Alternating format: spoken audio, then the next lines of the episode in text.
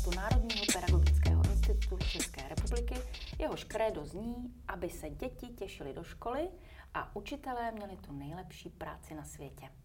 Opět si budeme povídat o tom, že do našich českých škol přicházejí děti z Ukrajiny ve vysokém počtu a jak si s tím poradit.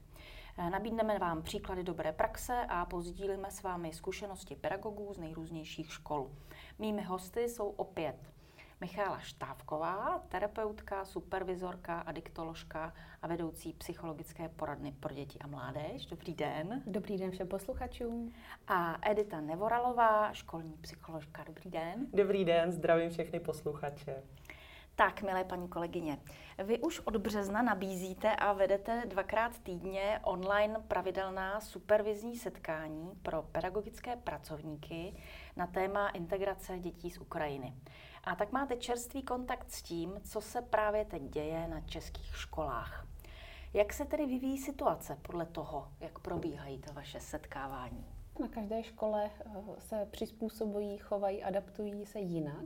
Eh, je moc příjemné poslouchat různé zkušenosti škol, ať už jsou to městské školy nebo venkovské školy, to tam hraje velký rozdíl a také v jaký, v jaký fázi procesu té adaptace právě jsou. Takže jsme se potkali se školami, které se teprve připravují na to a v rámci toho supervizního setkání sbírali zkušenosti a pak už jsme se potkali i s, s učiteli a s pedagogy ze škol, eh, kde mají zhruba 20 až 30 ukrajinských dětí adaptovaných plně ve všech třídách na prvním i na druhém stupni a výuka běží téměř normálně emocionálně. Eh, jak se vyvíjí ta situace emocionálně? Stále jsou ještě učitelé plní takového toho prvotního šoku, strachu, pochybností, co s tím, jak plavat, když je hodí do vody, anebo už přece jenom jsou jinde? Tak já bych řekla, že plavat už se naučili. Že plavou jak se dá, ať jsou to prstá, čubička, znak, prostě snaží se. Ta snaha je vidět, řekla bych, že je to i doména těch českých učitelů a vůbec ta kreativita. E, naučit se, dělat si to po svým, e, to si myslím, že je silnou stránkou našich učitelů a hlavně dneska učitelé mají od čeho eh, se odpíchnout, mají o co se opřít. Web Národního pedagogického institutu poskytuje řadu metodických materiálů, které si můžou eh, postahovat, eh, můžou si zavolat do nějaké příbuzné školy, jinému pedagogovi pozdílet zase, co se osvědčilo, co se osvědčilo méně.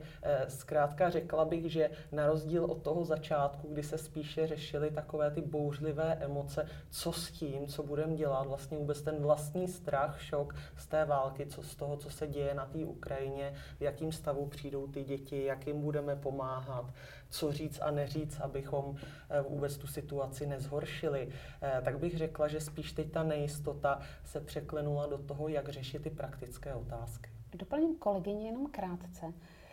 Tak jak se vyvíjela témata od začátku eh, války a vůbec adaptace ukrajinských dětí u nás v republice, tak se eh, vyvíjí i emoce. Mm, emoce nejenom rodičů, lidí, veřejnosti, ale samozřejmě i těch pedagogů, eh, kteří se denodenně potkávali tváří v tvář s příběhy dětí a rodin, které přicházely z různých míst, jo. takže z míst, kde válka nebyla, ale zároveň i z míst, kde jim válka spustošila jejich bydlení a věděli, že už se tam nikdy nevrátí, bo ví, že už tam nikdy nevrátí.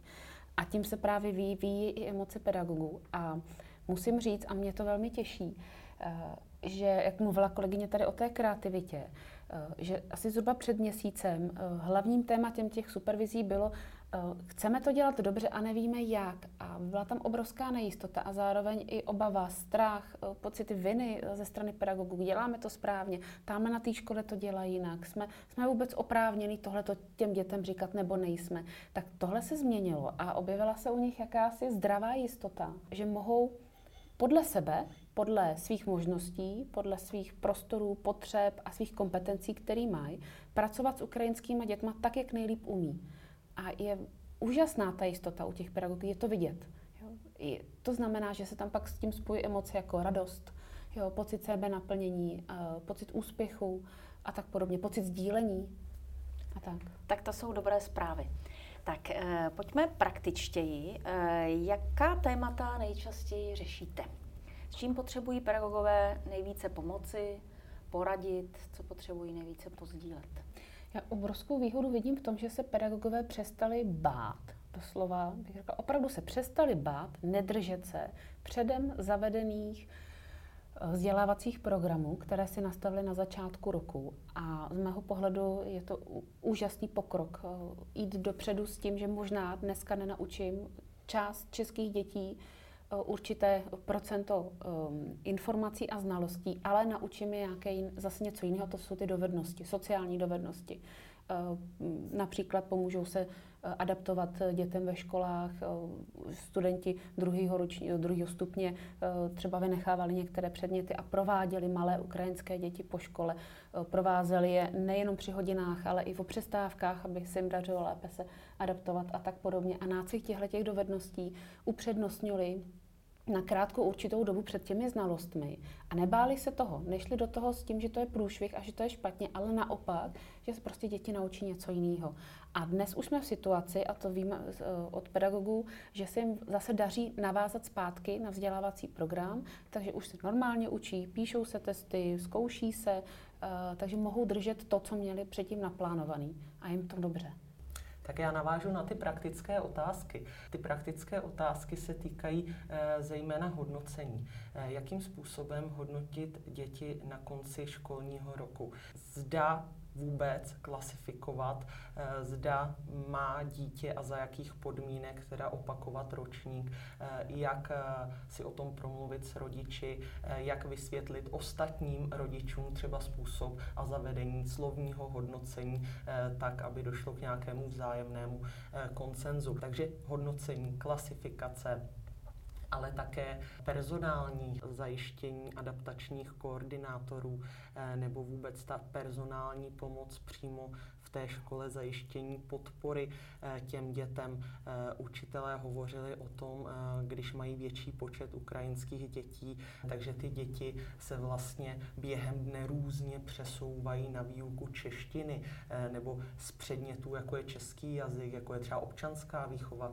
na druhém stupni, kterým logicky nerozumí, protože tam je výhradně teda ten český jazyk a není to předně jako matematika, který je víceméně podobný Eh, zde, tady jako na té Ukrajině. Eh, takže tam vlastně eh, se řeší, kdo ty děti bude přesouvat a co s nima bude dělat, kdo s nima vlastně bude řešit ty hry nebo metody výuky, které uh, poskytují dětem vlastně nejen tu jistotu, ale vůbec uh, to, aby zvládli uh, i tu sociální adaptaci, aby se naučili zvládat zkrátka ten český systém školství a byl patrný nějaký postup ve vzdělávání. Jak to tady učitelé řeší? Předpokládám, že každá škola, každý hmm. učitel k tomu má úplně jiný přístup. Tak, zjistili jsme, že školy to řeší po svém. E, někde vedení školy už eh, rovnou hmm. rozhodlo o tom, že e, žáci přicházející z Ukrajiny budou umístěni do ročníku níže, aby jim byl poskytnut čas právě pro adaptaci a pro e, získání základní znalosti češtiny. A někde třeba zvlášť na tom prvním stupni, kortu těch prvňáčků, se zvažuje, jakým způsobem teda nastavit to hodnocení, tak, aby aby bylo srozumitelně dáno najevo eh, těm rodičům, že teda by bylo lepší opakovat a zároveň, aby jim teda eh, nedali najevo to, že eh, to jejich dítě nezvládá jak umí, jak dokáže tu výuku v české škole, ale je zkrátka lepší pro to dítě opakovat, aby se sjednotily ty jeho možnosti pro získání eh, toho eh, toho takového klasifikačního stupně, který mu náleží dle jeho znalostí a dovedností. Takže otázka slovní hodnocení. Jak to slovní hodnocení případně převést na klasickou klasifikaci, to znamená známkování, číselné známkování. Zrovna včera si pamatuju jednu otázku jedné paní učitelky, jakým způsobem teda hodnotit deváťáka, který přestupuje na střední školu, tak, aby mu byla dána ta pozitivní motivace aby nestratil tu naději. Tak tam jsme řešili nebo doporučovali přímo to slovní hodnocení, přičemž e, jinak to nejde, než potom převést to slovní hodnocení e, na to známkování, když jde o přestup na střední školu. Mm-hmm. A přesně tyhle ty otázky uh, otevírají diskuzi ve zborovně, protože jak jsme se ptali v té minulé otázce, jaká témata uh, učitelé pedagogové řeší, Eh, tak se, jak se to postupně přesouvalo ze strachu eh, z války přes to, jak mám fungovat s těma dětmi, jak se adaptují až, až do té zborovny, tak teď se objevují rozpory mezi pedagogy právě na téma nejenom hodnocení ukrajinských dětí, ale vůbec celkově hodnocení jakéhokoliv žáka. Jestli to slovní hodnocení, s kterým oni se teď pra- učí pracovat, náhodou nemá i nějaký význam pro českého žáka. A otevírají se otázky, co je tady lepší, jestli je na to společnost připravená nebo ne. Musím říct, že mnohdy se e, pedagogové v rámci toho supervizního setkání ptají i na to, jak mají komunikovat ne s rodiči a s dětmi, ale se svými kolegy. Jo, protože jedna věc je, co nastaví pan ředitel a druhá věc je, co si o tom myslí pedagogové a jestli s tím souhlasí nebo nesouhlasí. Takže je to otevřená otázka, řekla bych. My ani dneska nebudeme s kolegyní schopni říct, co je lepší, jestli slovní hodnocení nebo známkování. A myslím si, že se otvírá velké diskuzní téma. Já bych ještě možná navázala na kolegyni eh, s poznámkou eh, vztahující se k tomu slovnímu hodnocení a to, že eh, v případě, že se učitel přikloní právě k tomu slovnímu hodnocení, je opravdu nutné o tom informovat vedení školy, protože to vedení školy musí to jeho rozhodnutí posvětit mm-hmm. a mhm. musí ho schválit pedagogická rada. Což je mnohdy na školách problém. To je právě to, na co se chci ještě zeptat, protože jedna věc je, jak tyto záležitosti komunikovat s dětmi a s rodiči, eh, ohledně hodnocení, ohledně opakování ročníku a tak dále. Ale druhá věc je, kdo o tom rozhoduje. Například si pamatuju eh, jednu paní učitelku, která říkala, že na jejich škole pan ředitel rozhodl, že všechny ukrajinské děti nastoupí do ročníku o jeden níže a hotovo. A tak jsem si říkala, že to je výborné rozhodnutí, i když je plošné a možná někomu z těch dětí nebude úplně plně hmm. vyhovovat, ale pořád je to lepší, než následně na konci roku říct, no, no ti to nejde, tak budeme raději opakovat, že? Jak se stavíte k tomuhle přístupu? Tak já bych řekla, že tam je eh, rozdíl i o tom časovém nastavení. Eh, pokud padlo to rozhodnutí eh, v situaci, v takzvané krizové mm-hmm. situaci, eh, kdy sem ty děti chodili, nevěděli, co bude, jak to bude, tak tam si myslím, mm. že to bylo přijatelné. Ano. Ale teď už jsme v jiné fázi toho adaptačního procesu a je zase nutné navázat na to, kde se to dítě nachází a najít pro to vhodné odůvodnění citlivě to okomentovat tak, aby rodiče eh, nabili dojmu skutečně, že ta škola je partnerem a není to vlastně protivník, který se snaží to dítě nějakým způsobem eh, vypudit nebo zbavit se těch starostí, že to je zkrátka eh, partner té rodiny, který se bude snažit o to, aby to jejich děťátko nabilo co největší pohody v tom vzdělávání, aby bylo spokojený. Mm-hmm. Já bych tady určitě si nekladla otázku, zda je toto rozhodnutí spravedlivé a správné. Důležité je, že to rozhodnutí nějaké bylo. A v té krizové situaci je potřeba dělat rozhodnutí i nepopulární. A dokážu si představit, že v dalších ročnících, po prázdninách, když učitelé, pedagogové zjistí, že ukrajinské dítě, které bylo teda tímto rozhodnutím postaveno do nižšího ročníku, vykazuje vyšší schopnosti a dovednosti, tak se individuálně bude přesouvat dál. S tím už se dá dobře pracovat, ale uh, nepřijde mi na tomto rozhodnutí vůbec nic špatného. I když ano, uznávám, není a je potřeba říct úplně spravedlivé, tak to prostě tak je. Eh, mnoho učitelů sdílí to, že alfou omegou je opravdu znalost českého jazyka a schopnost domluvit se a že se znalostí češtiny souvisí pochopení látky v mnoha dalších předmětech, nejenom v českém jazyce. Eh, jedna paní učitelka tam říkala, že právě když je třeba hodina dějepisu a to dítě by nerozumělo, tak eh, jde do kabinetu, kde se sejde s ostatními dětmi a má výuku češtiny během té jedné hodiny, která by pro něj byla vlastně zbytečná, kdyby trávil čas v té třídě, kam, kam byl přidělen. Eh, a na to se chci dále zeptat, jak k tomu školy přistupují, k tomu, k té výuce češtiny, jaké mají, jakou mají podporu, řekněme, jednak od, od ministerstva ze zhora, a jednak jak sami to řeší, jestli učí ty děti denně nebo jednou týdně, eh, koho personálně k tomu přidělují, zda je to dobrovolná mm. činnost, značenectví, anebo je to zaplaceno, jak to probíhá? Mm. Uh, Určitě. A přistupují k tomu velmi zodpovědně a kreativně, což je moc hezké a příjemné poslouchat a dozvídat se od škol. To znamená, že i ve svém volném čase, o přestávkách, jsou ochotní učit ukrajinské děti český jazyk, takže ta dobrovolnost ve volném čase je tam veliká. Plus samozřejmě existují různé kurzy eh, od pracovních úřadů, od volnočasových institucí, jako jsou domy dětí a mládeže, eh, střediska volnočasových aktivit a tak podobně. Kladou si ale pedagogové ještě jinou otázku, protože se setkávají s tím, že některé rodiny berou Českou republiku jako takzvaný přestupní místo, a plánují, že se v létě potom budou uh, přesouvat do jiných států. Uh, máme i tu zkušenost, že rodiče, kteří tohle to ví, tak s pedagogy o tom mluví. Uh, to znamená, že pedagog pak netlačí na dítě s českým jazykem tolik jako na jiné děti, protože má to informaci, že potom budou pokračovat dál. Proto je důležitý komunikovat s rodiči a ptát se citlivě samozřejmě. Víme, že je těžké se zeptat, zase budou chtít vrátit, protože netuší, jak to bude, ale přece jenom nějakou vizi a představu ty rodiny mají.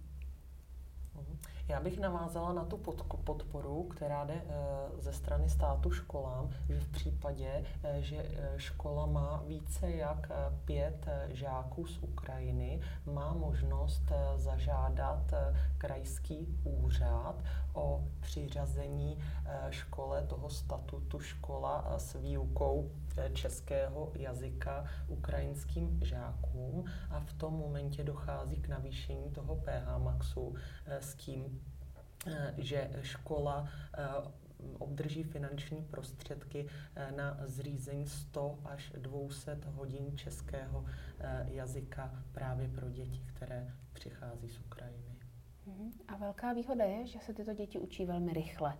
Jestli jsem to správně zaregistrovala, tak kromě toho, co říkala Míša, že jsou rodiny, které plánují se odstěhovat do jiných států, tak ten fokus těch rodičů bývá naopak velmi na ten český jazyk, na tu, na tu adaptaci právě skrze, skrze tu češtinu, protože to je ta brána nejen školní, ale celkově do společnosti i k volnočasovým aktivitám. Mm. Jaké pomůcky učitelé volí pro výuku té češtiny? Eh, tak já bych řekla, že eh, na našem trhu je k dispozici opravdu nepřeberné množství různých eh, pomůcek pro výuku českého jazyka, nejen českého jazyka, pro výuku cizího jazyka. Učitelům se osvědčují různé komunikační karty, hry, které všichni známe, typu Pexeso. Dále tam učitel může využít různé modelové scénky, situace.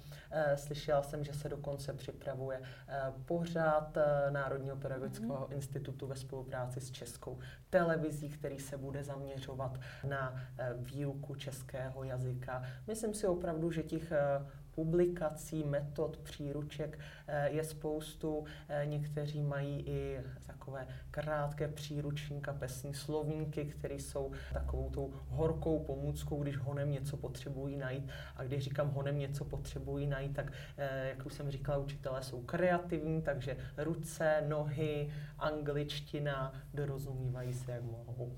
Mm-hmm. Ano, přesně tak. A od září by právě tento program v České televizi měl začít fungovat což je úžasná věc. A také máme zkušenost od pedagogů, že se spojují eh, s ukrajinským ministerstvem, které taky nabízí pomoc při vzdělávání ukrajinských dětí a i tam mají různé metodické materiály v různých jazycích. Jak to vlastně teď je? Jaké školy mají nárok na adaptační koordinátory? Tak momentálně je situace taková, že v případě, pokud škola disponuje větším počtem žáků z Ukrajiny, konkrétně pokud má alespoň 10 žáků z Ukrajiny, má nárok na eh, poskytnutí eh, finančního příspěvku prostřednictvím zvýšení toho PH maxu a to na, pokud je tam 10 až 25 žáků, je to 0,25 úvazků pro toho adaptačního koordinátora. Čím větší je tam počet těch dětí, tím samozřejmě ta podpora v rámci navyšování toho úvazku stoupá. Jinak ten adaptační koordinátor funguje přímo na té dané škole a učitelé eh, na našich supervizích eh, kvitují i právě možnost domlouvat se mezi sebou s kolegy, s adaptačními koordinátory, eh, které fungují na ostatních školách. A řekla bych, že tady asi takovou jako důležitou stmelující a koordinující roli hraje právě krajský koordinátor, který má na starost organizaci těch adaptačních koordinátorů, eh, komunikaci a vůbec eh, organizování různých programů na podporu právě činnosti adaptačních koordinátorů na školách. K tomu napadá jedna velmi možná pozitivní poznámka pro rodiče, pokud nás poslouchají, eh, protože doposud ve škole, ve školních třídách nefunguje jenom pedagog a učitel, ale i asistent pedagoga. Máme zkušenost, že asistent pedagoga více pomáhal adaptačnímu koordinátorovi a znamená to, že děti, který měl eh, na starost nebo kterým pomáhal, museli být více samostatní, více zodpovědní a více se takzvaně snažit, protože se nemohli tolik spolehnout na toho svého asistenta. A máme velmi dobrou zkušenost uh, s tím, že se děti posunuly o nějakých pár kroků dopředu, protože byli motivovaní a podařilo se to. Tak dobrá zpráva pro rodiče. Je to pozitivní, že se ve třídě objevily i jiné děti než české. Tomu říkám vidět věci z dobré stránky. Já ještě Připomenu to, co říkala jedna adaptační koordinátorka právě na, na setkání, že báječně síťují s ostatními koordinátory na ostatních školách a předávají si know-how a když jeden tiskne Pexeso, tak vytiskne i ostatním a, mm-hmm. a mhm. tímto způsobem spolupracují a, a funguje jim to. Mm-hmm. Takže už se objevují i první sdílené složky, kam si dávají dokumenty, dokumenty, které dokumentují příklady dobré praxe, které se osvědčují. A já bych možná touhle cestou ještě chtěla eh, nabídnout eh, novou službu, respektive nabídku Národního pedagogického institutu a to konzultace, které budou poskytovat tzv. supervizní adaptační koordinátoři, eh, kteří budou jezdit terénu, budou mapovat ty situace na jednotlivých školách a poté budou ty nasíťovaný adaptační koordinátory, budou s nima řešit eh, různý třeba konfliktní situace, co, eh, co se u nich na škole eh, děje, jak tu situaci zvládnout. Takže eh, přijde další podpora a bude dvakrát týdně a myslím si, že je to ta podpora právě, která může nabídnout eh, zase hledat jiný úhly pohledů na různé situace a bude hlavně eh, otevírat jednotlivé problémy eh, tak, aby nezůstaly tabu. Vy jste zmínila konfliktní situace. O těch si budeme povídat v následujícím díle podcastu. Já mám na vás ještě jednu otázku, jestli učitelé potřebují poradit eh, s různými sbírkami, ať už eh, předmětů, pomůcek nebo peněz, jakým způsobem se vyvíjí tato situace, kde hledají sponzory, na koho se obrací ehm, a také co s těmi vybranými penězi potom dělají. To je něco, s čím si český pedagog umí poradit, jak bych řekl, levou zadní. Eh, znamená to, že v první fázi se hodně zapojovali rodiče českých dětí, eh, příbuzní, známí, i sami pedagogové eh, organizovali sbírky.